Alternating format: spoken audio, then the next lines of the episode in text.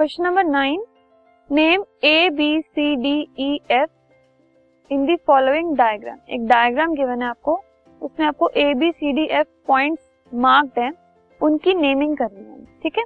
तो सबसे पहले ए पॉइंट यहाँ पर है सॉलिड से लिक्विड में कन्वर्ट हो रहा है। तो उस प्रोसेस का नाम हमें लिखना है, जिससे सॉलिड से लिक्विड में कन्वर्जन होती है, ठीक है?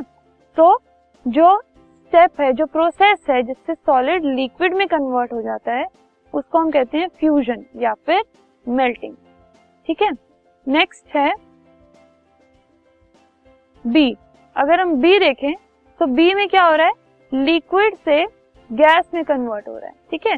तो लिक्विड से गैस में कन्वर्ट मतलब बी प्रोसेस जो कि वेपराइजेशन जिसको हम कहते हैं। ठीक है?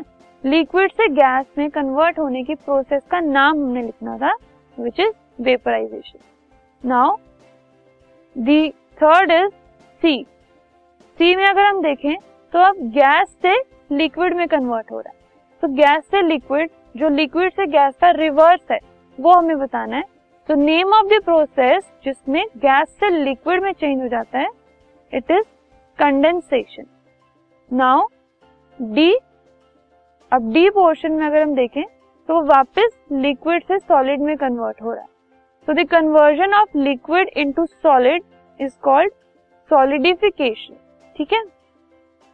सिमिलरली अगर हम ई e पोर्शन देखें, जो कि ये है ई e पोर्शन मतलब वो सॉलिड से it is converting into gas ठीक है?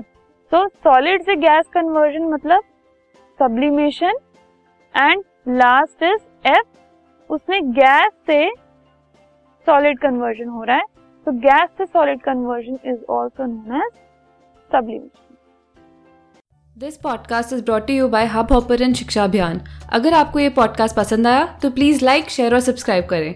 और वीडियो क्लासेस के लिए शिक्षा अभियान के यूट्यूब चैनल पर जाएँ।